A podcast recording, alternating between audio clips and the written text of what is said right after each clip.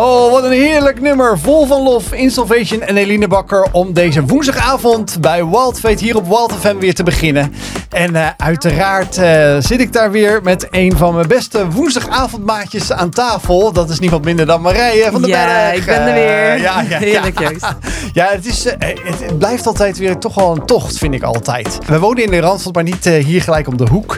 Nou ja, dat is niet zo erg, maar ja, je moet altijd wel eventjes de tijd voor nemen. En maar van de andere kant vind ik het ook weer lekker om gewoon muziek te luisteren. En hoe doe jij dat altijd als je... Jij komt ook uit heel het land, want jij hebt, ik weet dat jij ook als zelfstandige overal en ergens je klanten hebt. Uh, ja, hoe, hoe rij jij dan naar Wild FM, naar Wild Fate? Nou, op dit moment rij ik via Ermelo, Lelystad en dan kom ik in Amstelveen uit. Dus ja, hoe ik dat heerlijk vind om te rijden is lekker met een podcast op of een heerlijk muziekje. Ja, kijk eens aan. En ik probeer af en toe nog wel een beetje het nieuws mee te pakken van hey, wat speelt er nu eigenlijk? Vooral als ik zo'n dag druk ben met heen en weer reizen, dan vind ik het ook wel belangrijk om een beetje up-to-date te blijven met wat er speelt in ons land of in de wereld. Ja, nou ja, vanavond hebben wij weer een gast uitgenodigd natuurlijk bij Waldfeet hier op Wald FM. En ja, deze gast heeft wat minder met de auto, want die doet eigenlijk alles met het openbaar vervoer. Zelfs naar Amstelveen en verder buiten, want ze zegt ik pak altijd de trein. want dat is gewoon ook het openbaar vervoer is gewoon voor mij een, een belangrijk middel om te pakken. Nou, dat is natuurlijk geen enkel probleem, want ze is hier goed aangekomen vanavond. En ja, het is iemand die ons wat meer in het, misschien mij wel als man, misschien wel wat meer in het begrip van gevoel gaat leggen. Want ja, het is niemand minder dan Margreet Bronk. Welkom Margreet. Dankjewel. Leuk dat je er bent vanavond. Ja. En ik ben heel benieuwd wat jij ons gaat vertellen over, ik moet dat altijd even goed, hoogsensitiviteit. Uh, want daar ben jij uh, een deskundige in. En daar kan je ons vanavond ook meer over vertellen. Ja, daar, daar kan ik meer over vertellen. Ja, nou kijk, dan uh, zie ik wel helemaal wat vanavond er gaat gebeuren. Ja, en we beginnen natuurlijk onze avond altijd met het geluksmomentje. Nou, vertel eens Marije, wat heb je voor moois deze week? Of de afgelopen, misschien wel de komende week nog voor je liggen? Ja, de komende week. Ja, dit is natuurlijk echt het seizoen van het lanceren van mijn boek, Joost. Dus ik zit helemaal in de wolken. Inmiddels uh, ligt het bij de drukker. En ja, ik kan niet wachten tot dat zover is. Ja, dat boek. Maar wat ik wilde delen, ja, dat boek, ja, nog even, uh, nog, nog twee of drie weken voordat ik er eentje weggegeven. Dus ja, dat is natuurlijk echt fantastisch. Ja. Um, en waar, waar ik echt gelukkig van was de afgelopen dagen, was uh, dat ik een gesprek had met een vriendin. En dat ik me realiseerde, oh man, het is zo rijk om goede vrienden te hebben. En ja, dat vond ik echt even een viermomentje. Dat ik dacht, ik waardeer haar echt enorm. En ik dacht, eigenlijk is het wel heel tof, ook als je luistert, welke mensen om je heen waardeer je nou heel erg? En zeg je van, hé, jij brengt gewoon een stuk geluk in mijn leven. Dat je dat gewoon eens deelt met iemand. Margreet, ook jij zit hier in de studio, ja. je krijgt ook deze vraag. Van, hey, wat is het voor jou iets waarvan je zegt van, hey, dat brengt me echt geluk? Of dat was mijn geluksmomentje vandaag of in de afgelopen tijd? Ja, die sluit eigenlijk heel mooi aan bij wat jij net ook zei. Van wie, uh, wie waardeer je nou zo erg?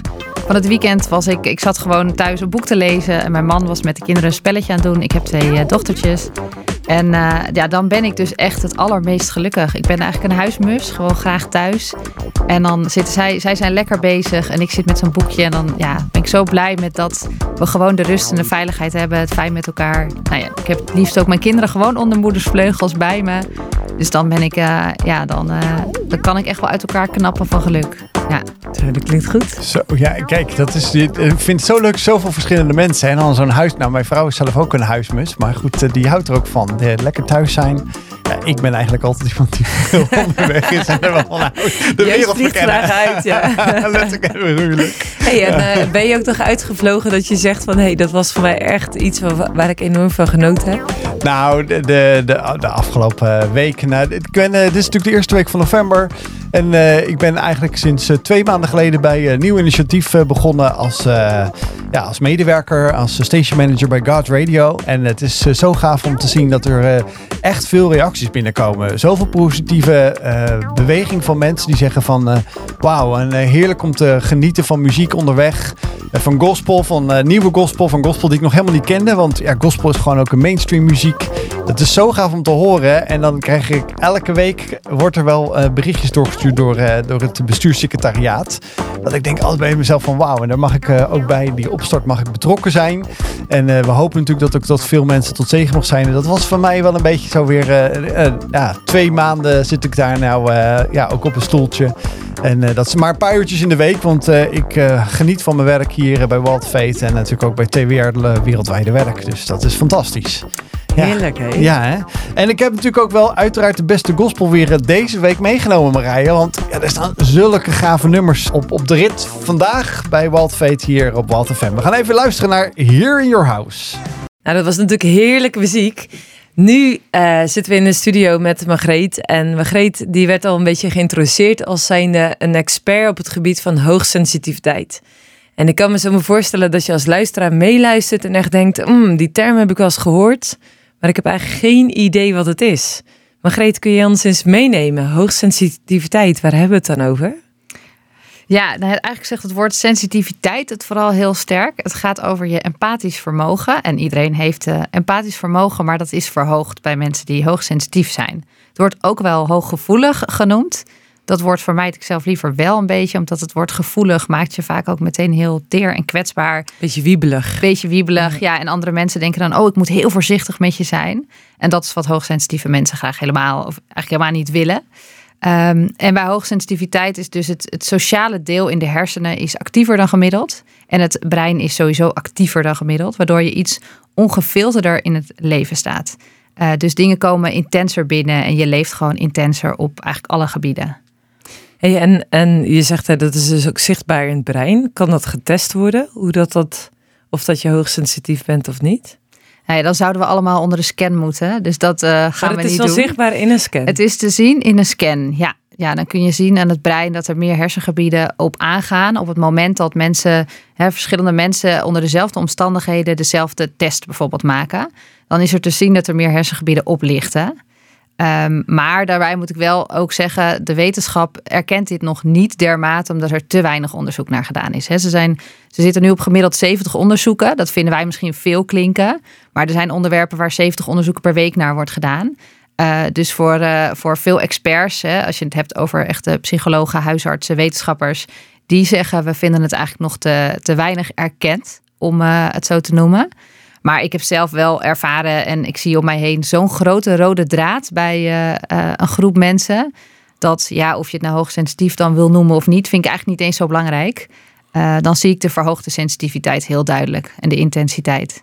En wat is dan die rode draad die je ziet? Wat zijn dan de dingen waarvan je zegt, daar lopen mensen tegenaan of daar worstelen ze mee? Of dat kenmerkt dan ook echt die hoogsensitiviteit? Behalve dan die hoeveelheid prikkels die je dus binnenkrijgt? Ja. Vooral heel erg uh, sfeer aanvoelen. Dus je komt ergens binnen en je voelt eigenlijk al hoe een sfeer is, zonder dat je daar uh, lang naar hoeft te kijken of hoeft te volgen. Je, neemt emoties over van anderen. Dus je kunt ineens emoties voelen waarvan je denkt: hé, ik ben toch lekker opgestaan, ik heb toch een goede dag. Hoezo kom ik nou zo zagrijnig thuis uit mijn werk bijvoorbeeld? Nou, kan het zijn dat je een collega had die. Nou, ruzie heeft gehad thuis of iets en niet zo lekker in zijn vel zat. En dan neem je de emotie over. Lekker is dat. Ja, ja ik wou dat wij niet zo lekker in zijn spel zitten, Joost. Nou ja, ik kan bijna te zeggen, ik heb het niet gevraagd. Maar ben je zelf ook ho hoogstens, uh, hoogsensitief? Hoog, hoogsensitief.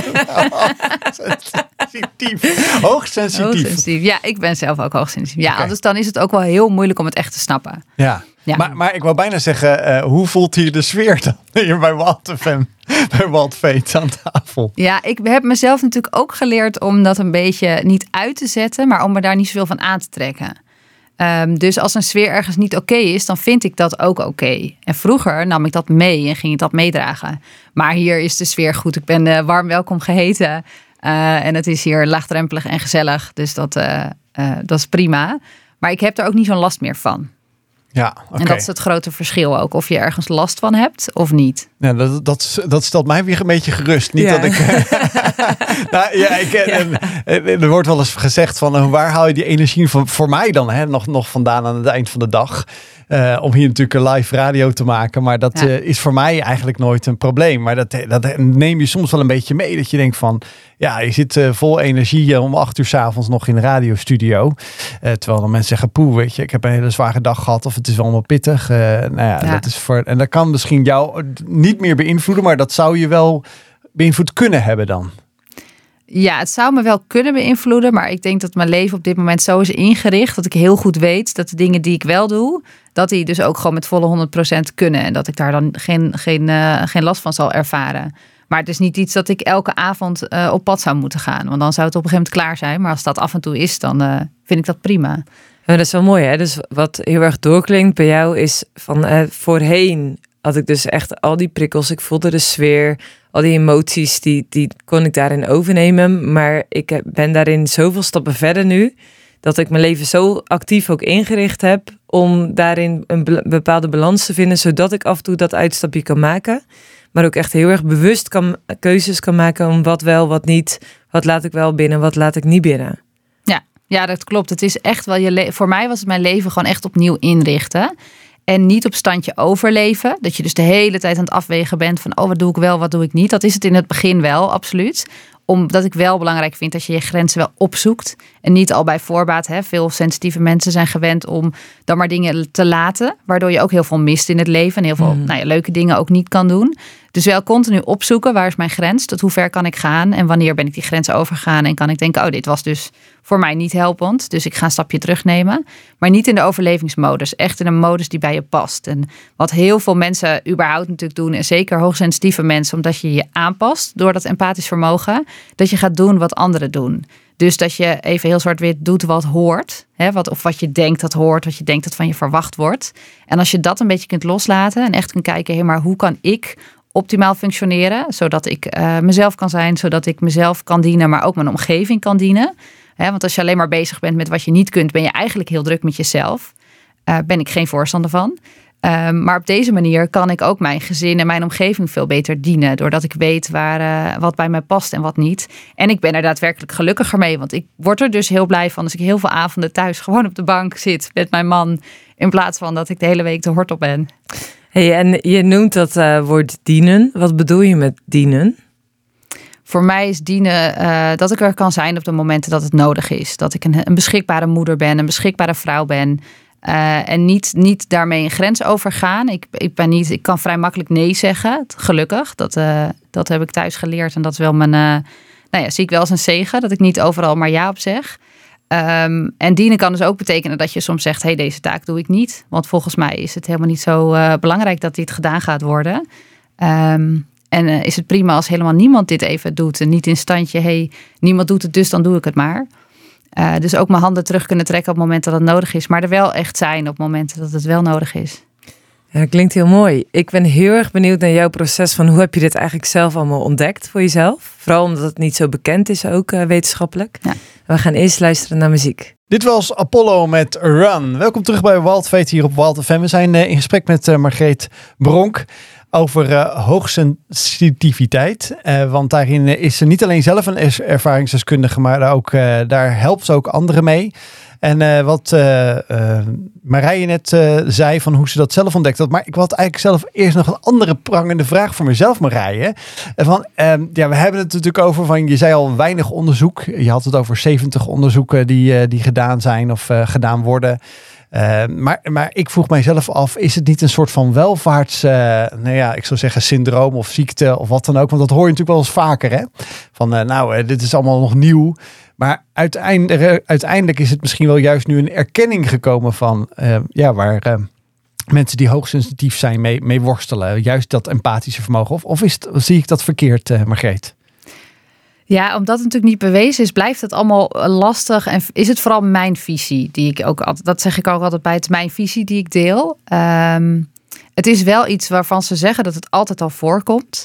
Maar bijvoorbeeld ook in het dierenrijk. En je kunt het daarmee heel praktisch uitleggen. Dus hè, stel er staat een kudde met, eh, eh, met dieren. Er staat aan een watertje wat te drinken. En er komt een leeuw aan. Dan is het het hoogsensitieve dier wat, wat het eerste ruikt, hoort. Eh, of merkt er is gevaar. Dus we moeten eh, vluchten, vechten of bevriezen. Hè, de, die dingen. Uh, die voelt dat als eerste aan. Dus het is een hele praktische rol eigenlijk. En zo is dat in, in de mensenwereld ook. Dat we eigenlijk allemaal een hele praktische rol hebben. Want we zouden niet allemaal sensitief moeten zijn. Zo, of zo sensitief moeten zijn. Want dan gaan we ook uh, met een neerwaartse spiraal elkaar, denk ik, naar beneden halen. Um, dus heb je daar hele pragmatische mensen tegenover nodig. En zo heeft je ze zeggen dat één op de vijf mensen hoogsensitief is. En ik vermoed dus ook dat er zo één op de vijf nou ja, andere groepen zijn um, van, van soorten mensen die elkaar dus heel mooi aanvullen. En die eigenlijk samen een mooie maatschappij vormen. Alleen waar het vroeger heel erg ging om het overleven, zoals dat dus in dierenrijk te zien is en dat ook bij mensen veel meer was, leven wij natuurlijk nu in een tijd waar vrij weinig gevaar is. Vrij weinig fysiek gevaar. Dus waar het nu heel veel om gaat, is het mentale gevaar. En dat ziet iemand die hoogsensitief is eerder aankomen. Maar communiceer dat maar eens naar de buitenwereld. Toen ik nog voor een baas werkte en ik kon zeggen: Het gaat volgens mij niet zo goed met, uh, met mijn collega Piet. Dan zei mijn baas: Ja, waarom denk je dat? Ja, dat voel ik. Ja, ja, daar, kan, kunnen ze dan niks mee. Nee, en zeker pragmatische leiders kunnen daar heel weinig mee. Maar ze zien vaak het gevaar daarin aankomen. Dus het is een hele praktische rol. Um, alleen die moet wel gezien en erkend worden. En we leven natuurlijk in een tijd, wat ik al zei, waar weinig gevaar is. Uh, maar waar wel heel veel internet, uh, televisie, beelden, media. Uh, iedereen is sowieso redelijk druk. Dus als je dan hoogsensitief bent, ja, dan kan dat wel een, een ingewikkelde combinatie zijn. En dat is waarom het vaak al nu ook als hype of als trend gezien wordt. Ik denk dat het inderdaad meer erkend wordt en herkend wordt in deze tijd, omdat het gewoon wat ingewikkelder wordt. Al denk ik dat elke, ook generaties hiervoor zijn, zijn, zijn nukken ermee hadden, alleen dan weer op ander gebied. En is het nou iets wat meer bij vrouwen dan bij mannen voorkomt? Nee, dat wordt wel veel gedacht. Ja, maar er zijn net zoveel mannen als vrouwen. Ja, uh, maar ik vermoed dat het voor mannen nog veel ingewikkelder is. Omdat het, dat het emoties, het vele praten, het verwerken, hè, het dingen intens verwerken, uh, veel minder vaak een plek krijgt onderling bij mannen. Uh, dus die zitten ook eigenlijk sneller in een burn-out of in een depressie. zonder te weten dat het komt door die sensitiviteit. Zo grappig. Gisteren toen had ik een documentaire over burn-out ge gezien. En, en die man die deelde ook van, uh, als je als man geëmotioneerd bent, dan zegt ze, ga vooral niet huilen, ga, je mag niet huilen. Of nou, dat, dat er helemaal geen ruimte is om dat ook te delen. Ja, die heeft echt ook jaren eh, getopt met een burn-out dus. Omdat hij ja, zoveel van zichzelf gevraagd had, dat, dat het eigenlijk op een gegeven moment niet meer kon. Ja. Is dat ook wat je terugziet bij mensen die jij inmiddels begeleidt? Ja, heel veel. Ja. Ik noem het zelf eigenlijk zelden een burn-out. Ik noem het meer verwaarloosde hoogsensitiviteit. Uh, zelf ben ik er ook in terecht gekomen. Huisarts zei ook, ja, je zit tegen een burn-out aan. Maar ik kon eigenlijk niet benoemen waarom ik in een burn-out zou zitten. Ik heb uh, het goed gehad thuis vroeger. we hebben allemaal onze trauma's, maar geen grote verhalen. Uh, getrouwd, kinderen, gezondheid, vrienden, een huis, een baan. Ik had eigenlijk alles. Um, ik, ik kan wel terugkijken en zien dat er op mijn werk dingen waren die voor mij niet bevorderlijk waren. Maar die zijn overal, altijd. Uh, ik had in een fijn en leuk team. En toch trok ik het niet. Toch kwam ik in die burn-out en ik kon er niet de vinger op leggen. Ik dacht, dit is geen burn-out. Want hier hoef je helemaal niet in terecht te komen als je jong bent en gezond bent. Uh, en ik zie het echt als dat mijn hoogsensitiviteit niet de aandacht kreeg uh, die, het, die het mocht krijgen. En dat is verwaarloosd, is dus geen oordeel. Is gewoon, uh, daar moest even aandacht aan besteed worden. Naar gekeken worden, wat is dat dan precies? En wat betekent dat voor mij? Maar wanneer wist je dan dat het geen burn-out was, maar hoogsensitiviteit? En dan verwaarloosde hoogsensitiviteit. We kunnen het ook gewoon HSP noemen. Wordt ook gedaan, hè? Dat betekent de high sensitive person. als je het niet dagelijks gebruikt. ja. Dus uh, zeg maar, uh, hoe, hoe, hangt dat samen?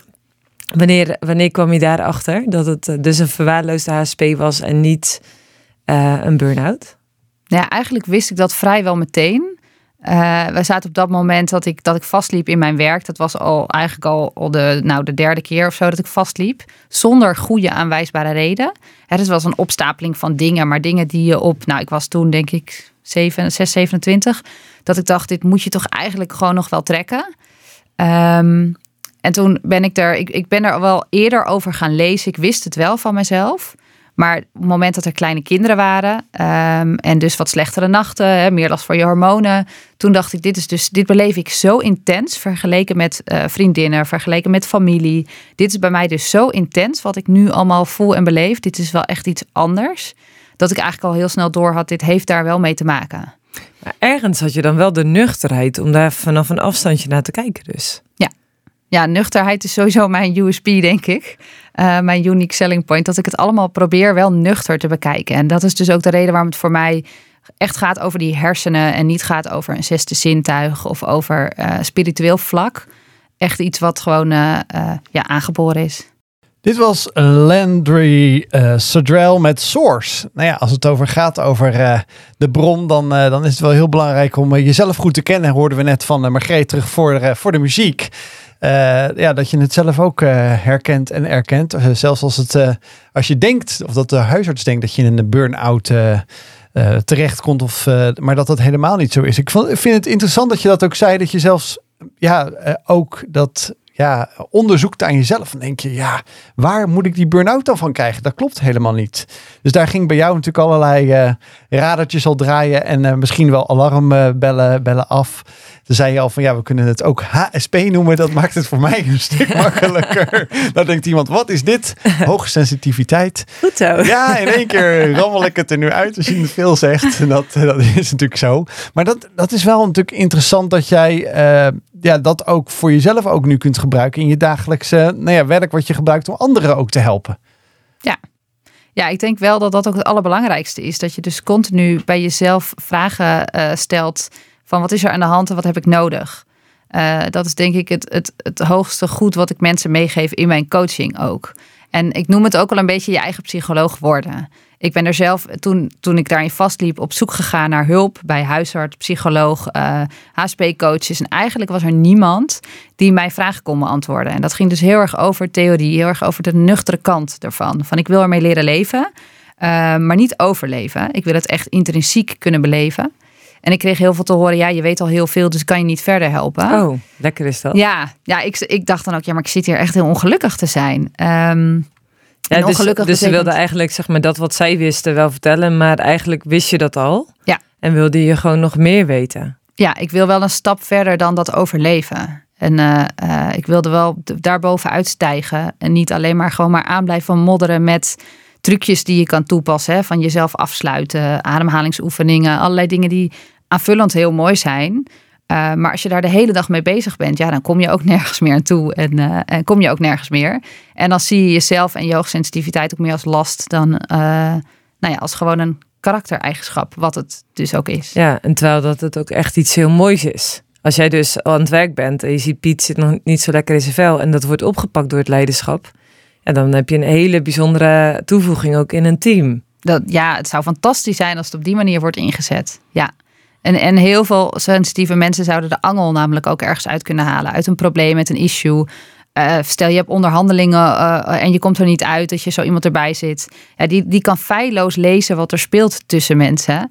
En eruit halen waar het, waar het hem zit. Maar ja, dat, dat, het wordt zo weinig erkend dat je leert om je mond maar te houden. En te denken, ja, nou ja, ik zal wel ja, dat Is, eh, dat is, wel grappig, want ik denk, uh, ik denk even terug aan dat uh, verandersmanagement, die post-HBO die ik heb gedaan. En daar heb ik toen jou ook die, brie, die boekjes van gegeven. Van, van John, John Cotter, die, die is echt een professor in, op dat gebied. En die, die beeldt het heel erg grappig uit wat voor verschillende mensen je hebt. En wat ze eigenlijk ook bij kunnen dragen. En bijvoorbeeld dat ze ja, juist uh, heel erg voorstander van uh, zijn van, uh, nou, we gaan naar een nieuw gebouw toe, of we gaan verhuizen. Ja, ik ga gelijk mee. En sommigen zeggen, nee, nee, ik, ik, zit hier lekker op mijn bureautje. Ik herken mijn uitzicht, ik blijf hier lekker zitten. En daar zou natuurlijk een, een, een HSP-persoon heel goed ook iets mee kunnen betekenen omdat hij al een beetje aanvoelt van nou pas op, want hier gaan we daar met die hele grote groep, die kamer van die bepaalde misschien groep, die, die gaat niet mee of die gaat echt uh, problemen uh, veroorzaken.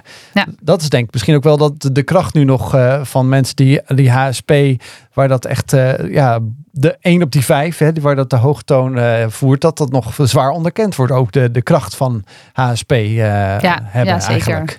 Het is wel grappig, want je gaat eigenlijk enerzijds van oké, de hoeveelheid prikkels die ze binnenkrijgen, de emoties die ze meekrijgen, uh, het gevoel te moeten overleven, omdat je zoveel prikkels dus binnenkrijgt en geen idee hebt hoe je daarmee mee moet dealen.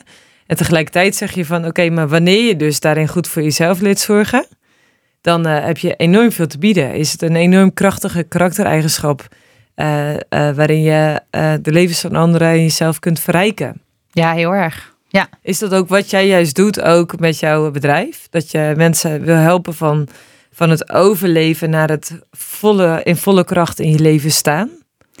Nou, het woord kracht gebruik ik zelf zo min mogelijk, omdat je dan heel erg gaat van, hè, dat veel mensen zeggen: ik wil van de last naar de kracht. En dat het daartussen zit gewoon zo'n groot gat, daar kom je gewoon niet zomaar. Dat heeft echt wel een tijd nodig. Ik wil het meer zien als neutraal. Dus het is een karaktereigenschap. Um, en elke karaktereigenschap heeft zijn mooie kanten en zijn minder mooie kanten. En die wil ik heel graag uh, gebruiken. Dus dat mensen niet denken op het moment dat ze het een keer niet fijn vinden. of weer die prikkel komt heftig binnen. dat ze denken: oh, ik heb gefaald, ik heb het niet goed gedaan. Nee, die hoort er ook bij. Uh, en tegelijkertijd zijn er een heleboel mooie dingen die erbij komen kijken.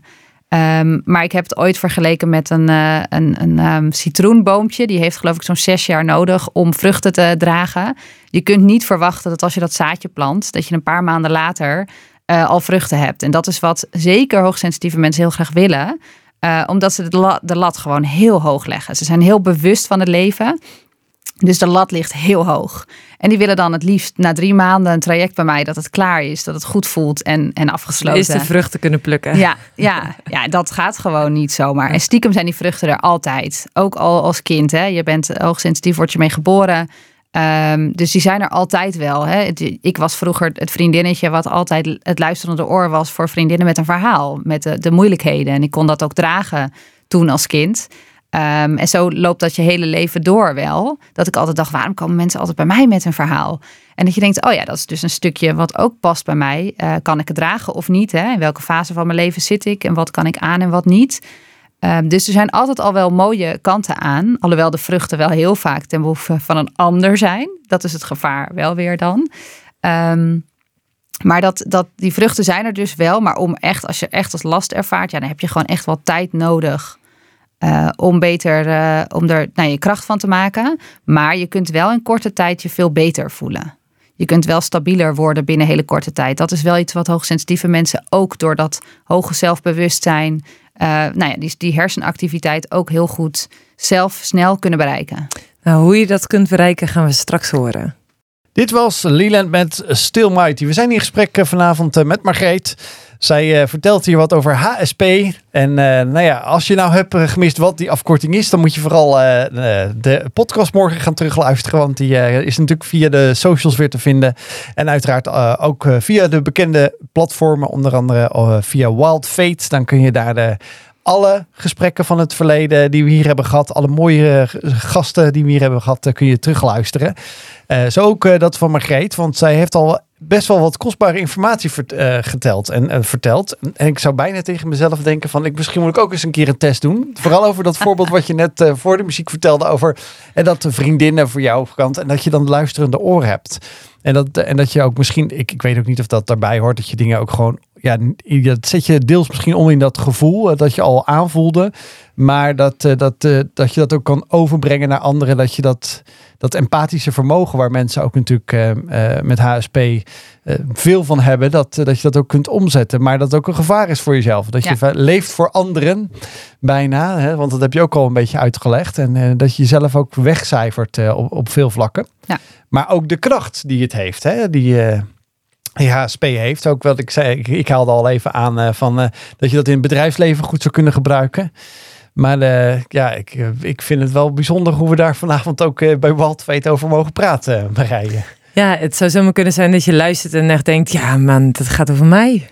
Ja. En zeg maar, ik heb of een burn-out in mijn te horen gekregen dat ik uh, een burn-out heb of dat ik erop afsteven. Of, uh, en ergens voel ik toch, hmm, is, is dat het eigenlijk wel? ik herken me eigenlijk super in het verhaal van Margreet. Ja, dan kun je naar de website toe gaan, Margreet Bronk. Daar is volgens mij ook een test te vinden. Ja, zeker. En wat, waarop kunnen mensen dan testen? Waar, waar, wanneer weet je dus hè, dat ik, ik ken dat dus ook in mezelf, dat HSP-achtige? Nou, dat is vooral het belangrijkste, dat je het zelf herkent. Het is geen diagnose, het is uh, uh, geen disorder, er staat ook niet in de DSM. Um, omdat het een karaktereigenschap is. Dus het is, echt iets wat je jezelf moet toe-eigenen. Waar je echt zelf van kan zeggen: hé, hey, ik ben wel of niet hoogsensitief. En zo'n test is er dus niet om het uh, te bewijzen of uit te sluiten, maar vooral de herkenning eruit te halen. Van hé, hey, het zijn uh, 20 punten en ik herken er minstens 15. misschien dat ik daar toch eens wat meer over moet lezen. En dat was ook waardoor ik er zelf ooit achter ben gekomen. Dat iemand zei, joh, ben je niet hoogsensitief? Ik dacht, nee, dat zijn van die hele gevoelige mensen. Die kunnen niks hebben, lange tenen. Ik hou erg van harde grappen over eh, mezelf, over anderen. Dus ik dacht, nou, dat, dat is het niet. En toen ging ik zo'n testje doen. En toen ging het ook over de gevoeligheid voor licht. Uh, over cafeïne. Over de gevoeligheid voor stoffen bijvoorbeeld. Of dat je nou ja, helemaal lyrisch kan worden van hele kleine dingen. Waar anderen denken, joh, gaat wel goed. Zo blij als je hiervan wordt. En toen viel ineens van alles samen. Allerlei kleine factoren vielen samen. En toen dacht ik, oh, maar wacht eens even. Misschien moet ik hier toch eens wat meer over gaan lezen. en uh, je deelde net van uh, uh, de vruchten die je kunt plukken als je met hoogsensitiviteit leert leven. Ja, dat is eigenlijk een beetje als je citroenboom. het kan niet zijn dat je denkt, mijn lat ligt hoog. Na drie, na drie maanden ben ik er. Maar is het eigenlijk een proces waarin je eigenlijk op een hele goede manier voor jezelf leert zorgen. En dat je uiteindelijk daar ook de vruchten van kunt plukken. Maar je zei net, hè, er zijn wel een aantal dingen die je kunt doen om eigenlijk al heel snel uh, ja, wat lekkerder in je veld, uh, wat korte klappen die er te maken zijn. Ja. Uh, kun je ons daarin eens meenemen? Nou ja, dat zijn er op zich wel vrij veel. Ik heb daar ook een, een eigen programma voor ontwikkeld. Een online programma wat uh, inmiddels al zo'n 400 mensen hebben doorlopen ook. En waar kun je dat uh, vinden? Als mensen zeggen, ja, daar wil ik nu meteen gewoon iets over Ja, dat is op margreetbronk.nl en dat heet de HSP Academie. Dat was ooit de werktitel, maar is nooit veel meer fancy geworden. Omdat het gewoon heel duidelijk is. Het gaat over HSP en je gaat er wat leren. Uh, dat zijn video's en een werkboek uh, en audiofragmenten waarin ik uitleg wat is hoogsensitiviteit precies. Wat betekent het? Maar vooral dus onderzoeken wat betekent het voor jou? Waar loop je tegenaan? Dan ga je onderzoeken uh, wat zijn voor mij positieve en negatieve prikkels. Dat is vaak een onderscheid wat mensen heel moeilijk vinden te maken. Van hey, wat werkt er nu wel voor mij, wat niet? En wat ik net ook al zei, dat is dus jezelf leren bevragen de hele dag. Werkt dit eigenlijk voor mij? Is dit iets, doe ik nu iets wat constructief voor mij is of wat eigenlijk tegen me werkt? Um, en ik, nou ja, ik leer zo mensen door, door vragen en werkboek door te gaan, te ontdekken van hé, hey, wat is nu voor mij, uh, uh, eigenlijk eerst dus de ogen openen van wat, wat doe ik wat er niet bij me past en wat zou ik eigenlijk wel willen doen en hoe kom je daar dan? En dat hoe kom je daar dan, ja, daar hebben veel mensen haast bij. Uh, maar dat heeft tijd nodig. En dat geldt voor alles in het leven als het om verandering gaat. Daar is gewoon tijd voor nodig. Ja, en dat is soms ook wel doorzetten en doorpakken, niet ontmoedigd worden. Ja. En hoe is die reis voor jou geweest? Want je bent toen eerst gaan verkennen, iemand zei het tegen jou, je dacht, nou, uh, denk het echt niet. Dat zijn van die ubergevoelige mensen. Ja. En toch erkende je dat. Hoe, ja. hoe, hoe is voor jou die reis geweest? Want jij had geen HSP-academie. Uh, uh, je kwam bij coaches waarvan je zei van ja, ik kwam daar met de vraag: help me dan. Alleen ze konden me niet verder helpen, omdat ze zeiden: ja, je weet eigenlijk alles wat ik ook al weet. Ja. Ja, dat kreeg ik veel te horen. Toen dacht ik, oké, dan, dan weet ik blijkbaar al wel vrij veel. Ik had wel al veel gelezen daarover. Um, en toen ben ik mezelf gaan coachen. Ik ben dus echt mezelf gaan bevragen. Gewoon de hele dag door vragen stellen aan mezelf. En kijken wat werkt er nu echt goed voor me. En dat, dat is iets wat de meeste hoogsensitieve mensen stiekem heel goed weten. Wat goed voor ze is. Je hoort heel vaak ook niet hoogsensitieve uh, vrouwen zeggen: Ja, ik doe zoveel voor anderen en ik vergeet mezelf. Ja, dat is natuurlijk eigenlijk gewoon heel onverstandig. Dat klinkt altijd heel mooi, als je, heel nobel klinkt het, maar het is ook gewoon heel onverstandig. En uh, ik heb mezelf daar een rem op gezet en gedacht: ik ga daar vanaf nu dus wat aan doen, want dat werkt dus niet.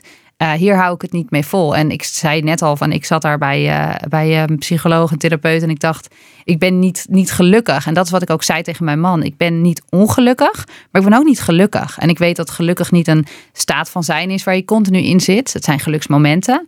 Um, maar die waren er zo weinig. En het was niet depressief, het was niet echt ongelukkig, maar wel dat ik dacht, is dit het nou? Uh, en daar wilde heftige ik vanaf. constatering. Ja, dat was wel een heftige. En dat had ook niet veel langer moeten duren. Want de, ik zeg altijd, de wolk in mijn hoofd werd wel steeds grijzer. Ja, dus dat, maar dat... is dit het nou? Lijkt, ja, lijkt ja. me echt wel dat je Ja. denkt, oké, eh, Ja.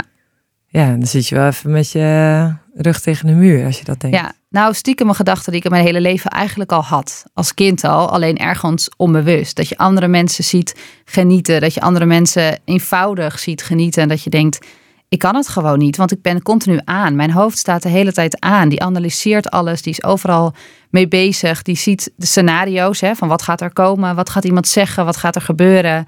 Uh, ook wel de verwarring waarom door mensen soms denken dat het een zesde zintuig is. Dat je gewoon zoveel aanvoelt. Um, en dat je denkt, ja, ik zal, wel, ik zal wel niet goed zijn. Ik zal wel gek zijn of zo. Eh, Lijkt me zo vermoeiend. Zo. ja. Nou ja, ik Nou, ben- maar je, dat is al eh, alleen al Ja. hoe je dan binnen ergens komt. eh, wat je, wat, zal, eh, wat Ja. eh, Margreet in het begin al zei. Van, ja, hoe, eh, hoe je al dingen aanvoelt. eh, eh, zonder dat er überhaupt nog een woord gesproken is. Ja. Joh. Dat is ongelooflijk. Ja. Nou, volgens mij is er nog voldoende te bespreken voor het tweede uur eh, van Wild Fate hier op Wild FM. Want eh, ja, we zijn er met eh Margreet Bronk in, in gesprek. Wil je nou meer over eh, HSP we- eh, weten? Ga dan even naar haar website eh, eh, margreetbronk.nl. Wij moeten er even uit voor de plichtplegingen, want eh, daar kunnen we niet omheen. Want eh, we zijn een commercieel radiostation. En we horen even het laatste nieuws. We zijn zometeen met het tweede uur weer bij je terug. Welkom bij het tweede uur van Wild Fate hier op Wild FM. Vanavond eh, zijn we in gesprek met eh, Margreet Bronk. Eh, de gelijknamige website www.margreetbronk.nl kun je meer vinden over HSP, waar we het vanavond over hebben. En nou denk je misschien, ik heb überhaupt het eerste uur gemist van HSP. Over HSP, wat is dat precies? Nou ja, ga dan vooral het eerste uur luisteren. Dat kan in de herhaling aanstaande zondagavond of anders morgen via de download van, van, de, van de podcast. En eh, natuurlijk hebben we vanavond weer eh, eh, de bekende Bijbelse weetjes. Want Rien heeft weer wat interessants meegenomen. En dit keer gaat hij het hebben over Noach. Hoe lang hebben Noach en zijn gezin opgesloten gezeten in de ark? Het verhaal van Noach spreekt enorm tot verbeelding en is bij heel veel kinderen bekend, of nu gelooft of niet. Je kent waarschijnlijk wel zo'n tafereel van zo'n oude man met zo'n grijze baard die op een boot staat met allemaal dieren om hem heen. Maar wist je dat Noach en zijn familie waarschijnlijk meer dan een jaar opgesloten hebben gezeten? Dat is nog eens een lange quarantaineperiode, of niet? In de Bijbel staat namelijk dat het water eerst 150 dagen steeg en daarna 150 dagen daalde. Dus dan hebben we het al over 300 dagen. En in de periode dat het water daalt, laat God de ark rusten op de berg Ararat. Als al het water weg is, moet eerst het land nog 70 dagen opdrogen. En dan pas mogen Noach en zijn gezin de ark verlaten. Dus dan hebben we het in totaal over 370 dagen. Ruim een jaar dus. We zijn eh, vanavond in gesprek met eh, Margreet Bronk. En eh, we hebben net geluisterd naar de, het Bijbelse weetje over hoe lang Noach eigenlijk op de ark zat. Nou, en ik vond het wel heel frappant dat ik dacht van nu we met Margreet over hoogsensitiviteit in gesprek zijn. En dat je vaak zoveel dingen aanvoelt. Wat zou dan wel niet moeten hebben gevoeld voor iemand? Want 1 op de 5 heeft ook HSP, zeiden we in het eerste uur, Margreet. Dat er misschien wel één van die mensen die op die ark zat ook hoogsensitief, eh, hoogsensitief was. En wat hij allemaal, hij of zij wel niet allemaal moest aanvoelen. 370 dagen lang met elkaar op die ark. Hoe, de- normaal gesproken zou je misschien zeggen van nee, je moet ervan weglopen. Of oh nee, eh, wat moet je ermee doen? Maar hoe zou dat zijn gegaan? Nou ja, ik kan me ook voorstellen dat het wel rustig was. Want er waren wel echt een stuk minder prikkels dan daarvoor. En eh, nou ja, als je het in de Bijbel leest, was de wereld daarvoor niet zo heel leuk. Dus was het misschien wel heel veilig en prettig ook eh, op die ark voor iemand die hoogsensitief is. Ja, nou ja, goed. Dan eh, horen we ook wel weer een beetje dat die prikkels, eh, die, die de moderne tijd met zich meebrengen, ook wel het gevaar, ook misschien ook wel deels een gevaar is voor iemand die jou, HSP heeft. Ja. Of niet? Ja. Ja. Ja, die, die hebben veel impact vooral. Het, het, het is niet zozeer dat het je altijd heel veel hoeft te kosten, maar het, maakt je, het vraagt wat van je batterij op een dag. Dus die gaat wat eerder leeg met heel veel prikkels. Ja, dus die eh, quarantaine waar eh Rien het over had. De quarantaine rondom corona. Hoe Ja. was dat voor jou? Ik vond hem heerlijk. Ja, hij was, eh, dat, dat verschilt hoor. Dat is ook niet voor iedereen die hoogsensitief is. Het is ook afhankelijk van of je, of je een gezin thuis hebt en hoe oud je kinderen zijn, hoe, hoe dat gaat. Mijn meisjes waren echt nog wel klein. Ehm, en die, die vinden dat heerlijk om gewoon thuis te zijn en gewoon lekker met elkaar spelen en, en nou ja, een beetje aanrommelen de hele dag. Dus voor ons was die in die zin eh, ook wel heel lekker en heel fijn om te zien, hey, welke dingen mis je? Wat is nou belangrijk? Eh, wat wil je weer oppakken daarna? En welke dingen kunnen eigenlijk wel geëlimineerd worden uit je leven? Eh, omdat ze toch niet zo heel belangrijk zijn, maar je ze doet omdat het zo hoort, moet. of dat iedereen vindt dat dat normaal is. En heb je een voorbeeld wat je geëlimineerd hebt? Ehm, ja, goede vraag. Ik ben in ieder geval de kerk meer gaan waarderen. Ik was altijd best wel een beetje een kerkschopper. Uh, in eerste instantie miste ik het ook niet. Dacht ik, oh wat heerlijk dat ik gewoon op zondagochtend van, via de televisie nu de kerk kan kijken zonder haasten. En nu vinden we het eigenlijk wel heel fijn dat we die community hebben en die plek om ons heen hebben van, uh, nou ja, van een vaste groep mensen. En dat je voor elkaar zorgt. Dus dat is heel erg veranderd in die tijd.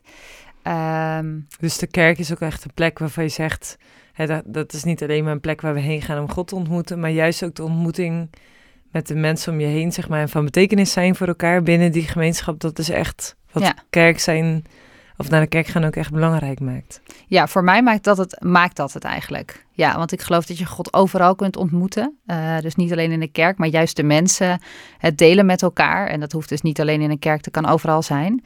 Uh, je kan overal Jezus tegenkomen, zeg maar. Uh, tenminste, zo, zo, zie ik het. Um, maar vooral het, het met elkaar en de mensen maken juist dat het zo'n fijne warme plek is waar je, waar je welkom bent en jezelf mag zijn. Nou, in de kerk doen ze veel dingen. onder andere wat ze daar doen is dat ze de Bijbel induiken en eens kijken, is daar nog iets wat me aanspreekt of waarin we met elkaar na mogen denken over wat de Bijbel mag leren. En wij hebben daar echt een heel tof item over, toch Joost? Ja, dat klinkt als... Uh, we gaan eens eventjes uh, de tijdmachine uh, opstarten en die deur open doen, Margreet. Want die deur, die deur gaat open. We gaan, we gaan ons klaarmaken, want wij gaan, jij gaat ons meenemen naar een gedeelte uit de Bijbel. Welk gedeelte ga je ons meenemen? Het verhaal van Jezus is op pad, die is op reis. En die, uh, nou, die komt bij een huis om te rusten. En daar heb je Martha en uh, haar zus Maria. En uh, nou, wij hebben in de kerk vaak het liedje gehoord: Martha, Martha, leg je bezem neer. Martha is een vrouw die uh, vooral heel erg druk bezig is. Die denkt: Jezus is belangrijk. Uh, Jezus is uh, uh, nou ja, een man die, die we moeten dienen. Dus die is van alles gaan doen voor Jezus. Dat huis netjes maken, ehm, eten maken en alles klaarmaken. dat hij daar mag zijn en dat hij welkom is. En um, haar zus Maria, die gaat gewoon bij Jezus aan zijn voeten zitten en naar hem luisteren.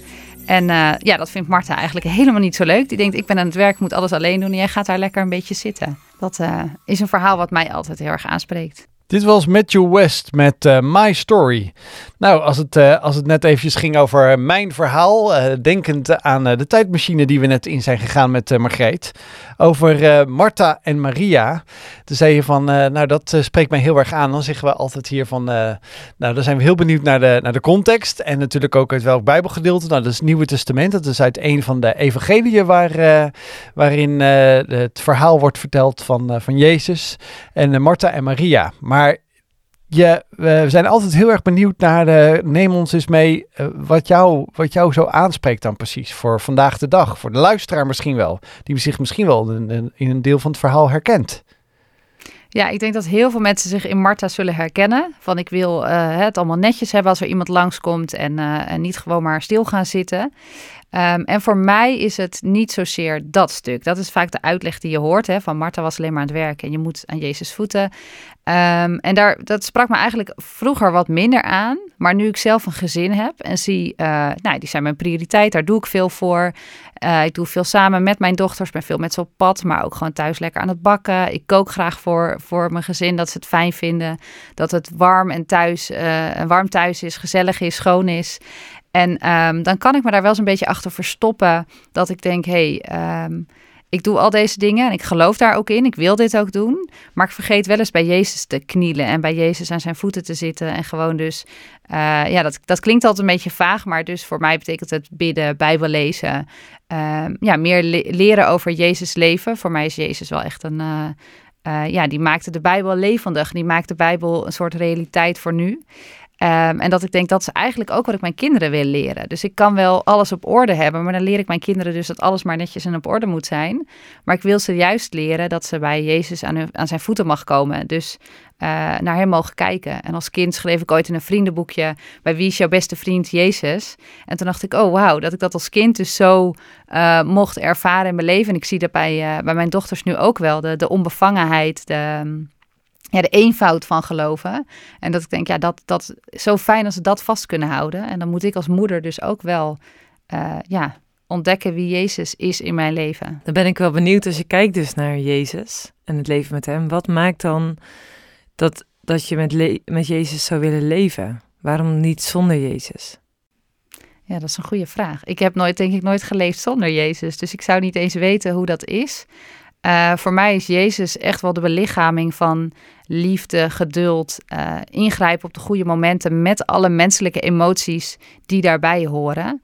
Eh, waardoor je je wat makkelijker kan spiegelen dan dat je het over God hebt. Dat is dan soms toch wat abstracter. Ehm, en Jezus die heeft echt het leven hier geleefd. En als ik dan kijk hoe hij de dingen deed, als ik dat lees in de Bijbel, hoe hij dingen aanpakte, dan denk ik elke keer weer: wow, daar kunnen wij met onze wijsheid echt niet tegenop. Dat vind ik zo tof en die is zo anders dan wat de wereld je vaak voorschrijft. Zoveel liefdevoller, geduldiger, maar ook heel duidelijk op momenten van: joh, dit is niet oké. En we hebben het heel erg tegenwoordig over, eh, over dat we geen oordeel mogen hebben. Maar Jezus laat ook heel duidelijk zien dat er dingen zijn die echt niet oké zijn. En dat je daardoor niet iemand hoeft te veroordelen. Maar dat je wel uh, nou ja, de dingen uh, mag zien als dat ze niet altijd oké zijn.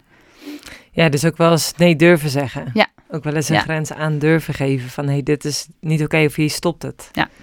En het is zo bijzonder hoe je dat zegt. Dat Jezus voor jou daarin zo'n ja, inspiratiebron is. En dat je zegt van hé, als ik zijn leven lees, dan, uh, dan vind ik dat zo bijzonder. En stel je voor dat iemand nu uh, zegt van ja, ik wil je gewoon meer over lezen. Dat verhaal wat je net deelt, dat staat in Lucas 10. Um, dat, Lucas is een van de ooggetuigen verslagen van het leven van Jezus. Um, dat zijn de vier die opgetekend staan in ieder geval in de Bijbel. Dat is Matthäus, Marcus, Lucas en Johannes. Um, als je iemand zou willen adviseren om daar meer over te lezen, die verhalen van Jezus. Uh, welk van die boeken zou je dan zeggen, ja, dan moet je daar gewoon beginnen. Dat is mijn favoriet of dat is uh, degene die ik zou adviseren om daar te beginnen met lezen. Ik denk dat ik niet een favoriet heb, omdat ik het juist zo fijn vind om de Bijbel gewoon uh, puur te lezen. Dus, dus ik ben echt een lezer van voor naar achter. Ik vind heel erg dat er heel veel logica in de Bijbel zit. Um, dus ook zonder allerlei uitleggen daarbij gewoon de Bijbel gaan lezen. En dan vooral wel een vertaling die, uh, die goed te begrijpen is. En welke, en welke vertaling adviseer je dan? Ja, daar, daar weet ik heel eerlijk gezegd te weinig van om daar echt een tip over te geven. Bijbel in gewone taal, zeggen wij wel eens. Want dat is de meest uh, toegankelijke. Uh, natuurlijk, als je echt naar de kern wil gaan, dan moet je naar de, de, naar de Statenvertaling. Dat is echt een uh, vertaling die al heel oud is. En ja, heb je Hebreeuws of uh, ken je Latijn of Grieks, dan moet je natuurlijk naar dat soort vertalingen gaan. Ja, Statenvertaling gaan, is wel erg moeilijk hoor, Joost. Ja, maar dat weet ik ook wel. Maar goed, dat zijn, dat zijn wel de bronnen teksten die vaak allemaal uh, omgezet zijn. Maar als de luisteraar gewoon zegt van ik wil graag een Bijbel hebben, misschien heb ik die niet eens. Nou, dan kan je dat ook uh, gerust uh, via de socials laten weten van de Walt Foundation of via Walt FM 06 39392050. Ja, dan kan je gewoon ook een appje sturen. En als je zegt ik heb een Bijbel, ik wil graag een Bijbel, want ik wil meer over Jezus weten.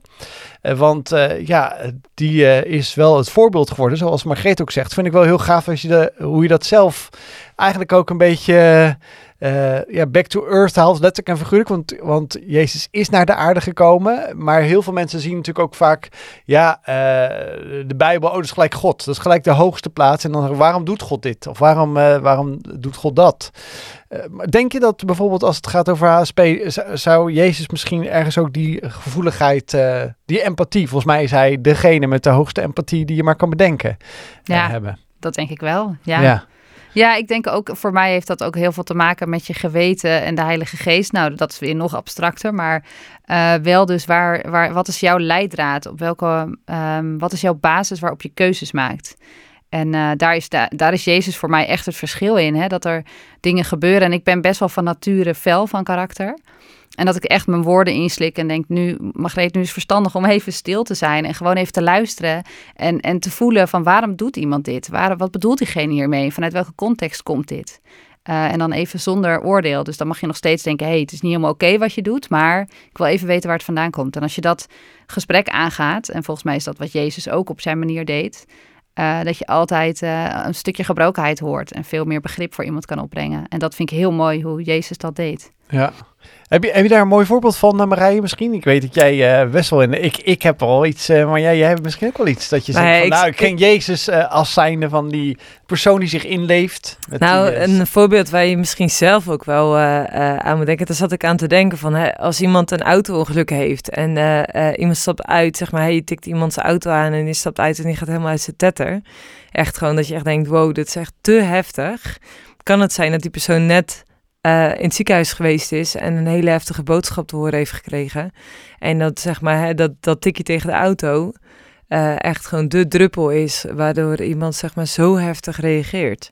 Dus ik vind het wel heel mooi hoe jij ook uh, ons uitnodigt van hey, durf ook eens te voelen of verder te kijken dan alleen met de reactie. Maar jij bedoelde een, een vrouw in de Bijbel. Ja, ja, dat, zeg maar, een vrouw in de Bijbel die ik dan echt fantastisch vind, is, uh, is een vrouw die al jaren bloed vloeide. Dat, ze heeft ook geen naam in de Bijbel. Ze heet de bloedvloeiende vrouw. En uh, zij moest waar ze kwam roepen dat ze onrein was, omdat ze altijd maar bloed vloeide. En zij wist, ik moet bij Jezus zijn. Bij Jezus is de plek waar ik herstel en alles ga vinden. En kost wat het kostte, wilde ze zijn mantel aanraken. En iedereen ja, die dacht echt, uh, Jezus zei, ik voel de kracht uit me wegvloeien. En iedereen dacht, ja, even serieus. Uh, iedereen die dromt om me heen. En Jezus zag haar en kende haar en herstelde haar. All things are possible van Newsboys. Nou ja, dat, is, uh, dat blijkt ook maar weer uh, dat alles mogelijk is. Want uh, ik vond een mooi voorbeeld wat je noemde uit de Bijbel. voor, de, voor dit nummer, Marije, maar ook gewoon het, ja, wat er in het dagelijks leven kan gebeuren met een botsing en iemand uit de stekker gaat. En dat Margreet ook weer aanhaalt. Dat we, ja, dat is misschien ook wel wat je als HSP, die empathie die heel erg hoog is, maar dat je ook gewoon wel in gevoel kan komen. Want soms denk ik ook wel eens dat wij in deze maatschappij dat allemaal moeten weg, uh, nou ja, delete zal ik niet zeggen, maar je kent die on- en off knopjes wel uh, van je telefoon, wat je allemaal aan en uit wil hebben aan functionaliteit. En dat, uh, dat gevoel bijvoorbeeld wel zo'n ding is van, ah nee, dat kan niet in de, in de dagelijkse werkleven. Dat gevoel moeten we even uitzetten, want het gaat om de rationele dingen die we moeten doen. Maar volgens mij denk ik, dan gaat bij jou gelijk een alarmknop aan van, ho ho, volgens mij moet het in een totaalbalans zijn. Ja, dat vooral. Ik wil ook niet zeggen dat, het, dat de wereld dat dus niet goed doet. Want dat is waar ook heel veel mensen toch wel in verzanden. Van ja, maar deze wereld doet dat niet goed. Hè, is niet bezig met gevoel, waardoor je het heel erg de verantwoordelijkheid buiten jezelf legt. En die verantwoordelijkheid moet je vooral bij jezelf houden. Um, en daarin is ook wel een, een, um, een, verschil te maken in het is goed om dingen met gevoel te doen. En tegelijkertijd is emotie ook heel vaak niet de waarheid en heel vaak een verrader. Want die eerste emotie wat jij net vertelde over dat auto-ongeluk is dus boosheid. Terwijl daar eigenlijk natuurlijk lijden en pijn en verdriet achter zit. Uh, maar de primaire reactie is boosheid. En mensen vinden het heel normaal nu ook uh, hè, als het dan daarover gaat, dat is de keerzijde. Ja, je moet je emoties kunnen tonen. Ja, die emoties zijn vaak niet de waarheid, maar een ander moet er maar wel wat mee doen. Want als je boos wordt, uh, dan heb je dus eigenlijk niet je verantwoordelijkheid genomen van... hé, hey, wacht even, dit is mijn stukje. En ik hoef niet boos te worden op iemand die mij een klein tikje geeft... en die doet dat nooit expres. Um, dus er is een groot verschil ook tussen emotie en intuïtie. Dus um, ga je af op je intuïtie en voel je van, hé, hey, wacht eens even, hier is iets niet oké, daar moeten we wat mee. Of is het jouw emotie en is het jouw pijn? Daar zit een heel groot onderscheid in. En uh, tegenwoordig is het dus ook wel weer hip om je emoties op tafel te leggen. Maar eigenlijk dump je dan je emoties een beetje bij een ander. Zo van, joh, ze en je gooit een soort van de, de, de modder over de schutting heen ja. en dan zoek het ja. lekker uit. Ja, ja. Maar ik vind het wel interessant dat zij al aan het begin van, uh, van het eerste uur zei dat al. Van dat mannen natuurlijk veel minder die emotie uh, laten zien dan vrouwen. Dat is natuurlijk wel een beetje waar, uh, ja, waar je ook gewoon dat, dat terug hoort. en dat ook een beetje natuurlijk zo gegroeid is. Hè? Van ja, ma echte mannen huilen niet, zeggen we dan maar. Ja, terwijl dat natuurlijk echt een dooddoener is in deze, niet in deze tijd, maar in alle, ten alle tijden vind ik heel eerlijk gezegd. Want uh, die emoties zijn ook gemaakt door, door God, zou ik maar zeggen. Als het gaat om de basis van, van wie we als mens zijn. En dat, dat die emotie er niet, niet voor niets is. Maar dat is natuurlijk wat anders dan een, dan een empathie, hè, meevoelen met iemand. Maar, maar hoe denk je dat, ja, mannen, heb je daar misschien een sleutel voor, voor, voor mannen dat die, die misschien zeggen, ja, ja, is dit nou wel zo? Of moet ik dan die test doen? Daar heb ik eigenlijk ook helemaal niet zoveel zin in. Maar, maar heb je daar iets voor waarvan je dan denkt van, hé, hey, denk hier eens over na voor de mannelijke luisteraars van uh, Wild Fate? Het allerbelangrijkste is dat of jij nu zo'n test gaat doen of niet, er verandert niks aan jou. Uh, er is niet ineens iets anders. Je bent niet ineens een ander mens. En dat is wat heel veel mensen denken: van hé, hey, ik plak mezelf een label op. En dan ben ik dus ook meteen voor de hele wereld ben ik die hoogsensitieve persoon. Uh, dat is helemaal niet aan de orde. Er verandert op dat moment helemaal niks aan jou. Dus die test is veilig. Die test hoef je niet te delen, hoeft niet in de krant te komen. Uh, hoef je niet eens aan je eigen partner te vertellen, bij wijze van. Die kun je zelf in alle veiligheid gewoon eens doen en kijken: wat, wat kan ik hiermee, wat wil ik hiermee? En het allerbelangrijkste zijn er dingen waar ik tegenaan loop die hiermee te maken hebben en moet ik daar wat mee? Uh, en als je dan die hele term hoogsensitief heel vervelend vindt, dan gebruik je hem nooit meer. je kunt erop googlen, zeg ik altijd. Daar, daarvoor is die heel handig. Maar voor de rest hoef je daar dus nooit meer wat mee te doen. Uh, maar emoties wegstoppen, hè, ze mogen er zijn. Het is wel soms uitzoeken waar en wanneer zijn ze op een goede manier en wat is dus ook waarheid. Hè, als ik een keer boos word op mijn man, is het niet altijd waarheid, want dat zijn het mijn emoties. Maar als ik boos word op een collega, dan denk ik daar goed over na. Van hé, hey, wat is dat dan precies voor boosheid? Is die terecht of niet? Um, en op die manier kun je ook onderzoeken van welke emoties zijn er. En, en er geen ruimte aan geven uh, bestaat eigenlijk niet. Want je hoofd neemt de ruimte sowieso in. Dus of je hebt een dicht laadje met emoties, of je hebt een open laadje met emoties. En als je een dicht laadje hebt, gaat het zitten rotten. En dan krijg je een ongelukje en dan klapt de hele boel, zeg maar. Uh, dan komt het er ooit een keer uit, op een vaak veel ongezondere manier. Maar laat je af en toe die emoties even gaan. Uh, en dan ja, wel zoeken waar doe ik dat dan precies en met wie deel ik dat dan. Uh, dan is dat laadje open en kan die opgeruimd worden. Maar als je emoties binnenhoudt, ja, dan wordt het een zootje in je hoofd. Ja, weet je trouwens wat de betekenis is van, uh, van emotie? Waar komt het vandaan, dat woord? Weet je dat, Joost? Uh, nou, dat zal een vast Latijns van, ik wou zeggen ja, Latijns woord zijn, maar je hebt niet direct het paraat, Marije. Het komt van het woord emoveren en dat betekent in beweging brengen. Dus je voelt een emotie en die emotie zegt gewoon, hé, hey, je, je moet je iets mee.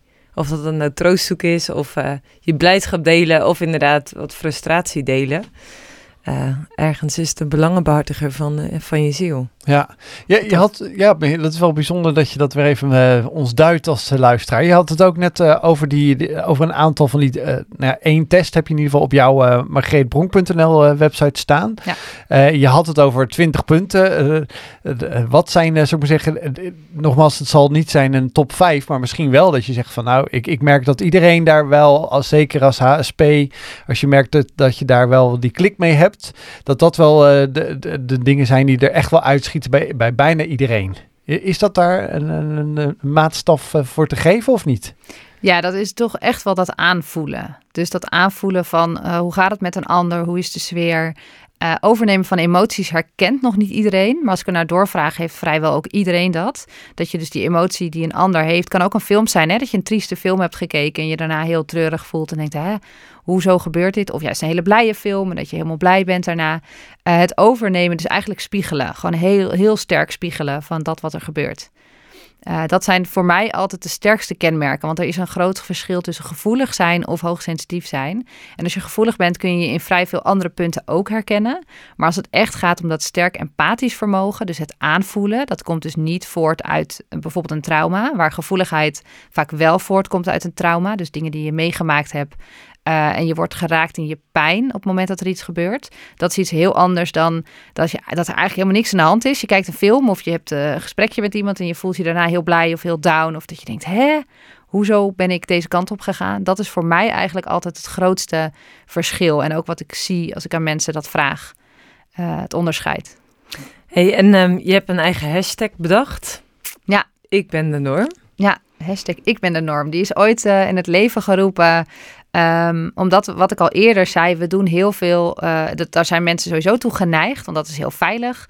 Uh, om te doen wat hoort, wat iedereen van je verwacht. Hè? Dat, als je denkt aan bijvoorbeeld het plaatje van je gaat naar school, je gaat studeren, je gaat een baan zoeken, je sticht een gezin, nou alles maar keurig volgens het plaatje. Um, nou, had, heb ik zelf ook ooit gedaan dat ik na mijn studie ben gaan werken in die richting. Daar werd ik eigenlijk helemaal niet gelukkig van, inhoudelijk van het werk. Maar ik dacht, ja, mijn ouders hebben voor de studie betaald. En ja, iedereen om me heen doet dit. Mijn broer en mijn zus en mijn vriendinnen en vrienden. Waarom doe ik, waarom word ik hier niet gelukkig van? Uh, en toen kwam voor mij de hashtag ik ben de norm. Dus ik ging bepalen wat is voor mij normaal. En dus niet wat is er voor anderen abnormaal. Of het heeft niks met anderen te maken, maar wat is er voor mij normaal. En toen kwam ik met de hashtag ik ben de norm. Ik ben mijn norm. Klinkt wel heel erg bevrijdend als je dat kunt omarmen van Het gaat niet om wat anderen doen of wat, waaraan ik mezelf moet meten, maar eigenlijk wat is voor mij hetgene wat oké is. Ja. Ja, heel erg. Dit was Mercy Me met Not to Worship You. Welkom terug bij Walt Fate hier op Walt FM. De woensdagavond staat altijd in het teken van uh, ja, interessante gasten die we hier altijd uitnodigen. We zijn altijd live, dus je kunt altijd uh, natuurlijk uh, met ons meepraten als je wil. Of je kunt op de socials reactie achterlaten.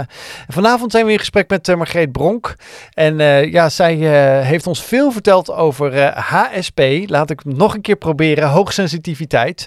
Wat dat precies is. En, en ze heeft er heel mooi uh, uitgelegd ook, vind ik vanavond, Margreet, over je hebt emoties, je hebt gevoel, maar je hebt ook gewoon dat, uh, ja, die hoge sensitiviteit. Dat is toch totaal wat anders, waarin ook je, je met, met mensen mee kunt gaan. En je hebt ook net voor de muziek ook uitgelegd van uh, ja, wat de belangrijkste kenmerken daarvan zijn. Heb je dat nou net gemist? Ga dan morgen de podcast naluisteren. En Marije die zei ook van, je hebt die, die hashtag in het leven geroepen.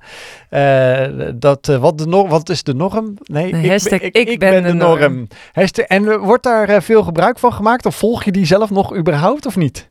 Nou, het is alweer twee jaar geleden, denk ik. Toen werd er wel wat meer mee gedaan. Nu uh, noem ik hem af en toe nog eens. Ik doe er nu niet super veel mee. Ik heb er wel ook een training over. Uh, die heet ook hashtag ik ben de norm om echt te gaan kijken. En dat gaat over keuzes maken. Want dat, dat is vaak een hele belangrijke. Welke keuzes? Dan wordt het echt praktisch namelijk. Ja, ik vond het zo mooi dat je in het eerste uur eigenlijk iedereen confronteerde met, met het feit dat je soms dingen doet en eigenlijk merkt, dit werkt eigenlijk niet voor mij. Uh, waarvan je zegt, ja, uh, vanuit mijn HSP-achtig stukje in mezelf moet ik hier echt keuzes in maken. Want alles wat niet helpend is, moet ik skippen.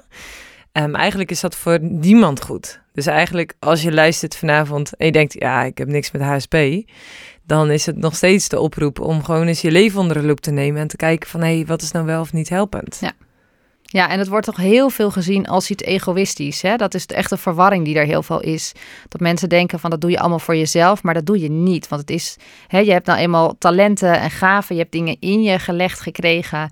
Uh, je bent allemaal heel uniek en kun je die dingen optimaal inzetten en gebruiken voor jezelf, maar ook voor anderen. In je werk, in je gezin, in je familie, in je vrienden.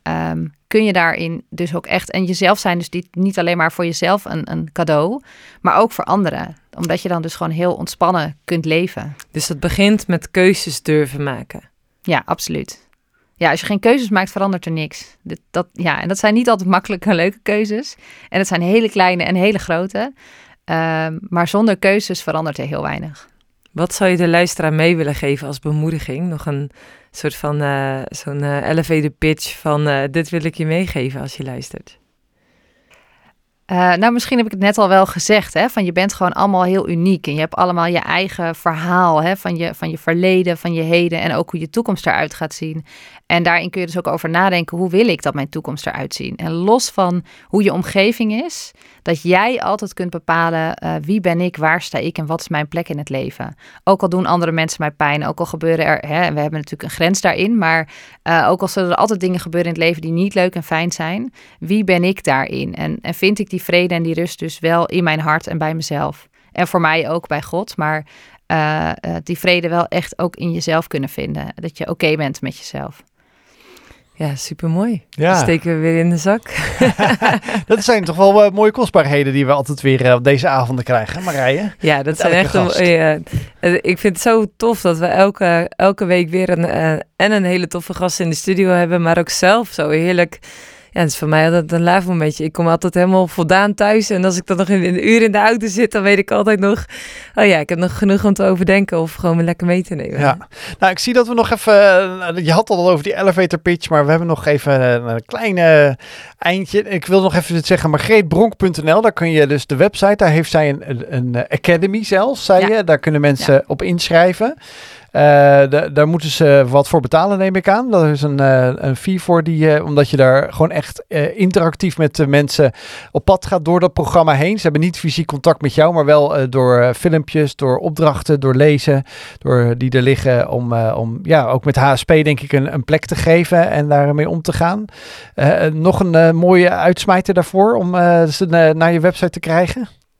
Ja, ja zo'n programma is best wel een investering qua tijd, uh, geld en energie, zeg ik altijd. Maar als jij het niet doet, uh, dan moet iemand anders het voor je doen. Want als jij gaat uitvallen, doordat je je hoogsensitiviteit bijvoorbeeld verwaarloost, dan moet iemand anders dat gat gaan invullen. Uh, dus de vraag is altijd, hey, ben jij zelf bereid om dat te doen, zodat een ander het niet hoeft te doen.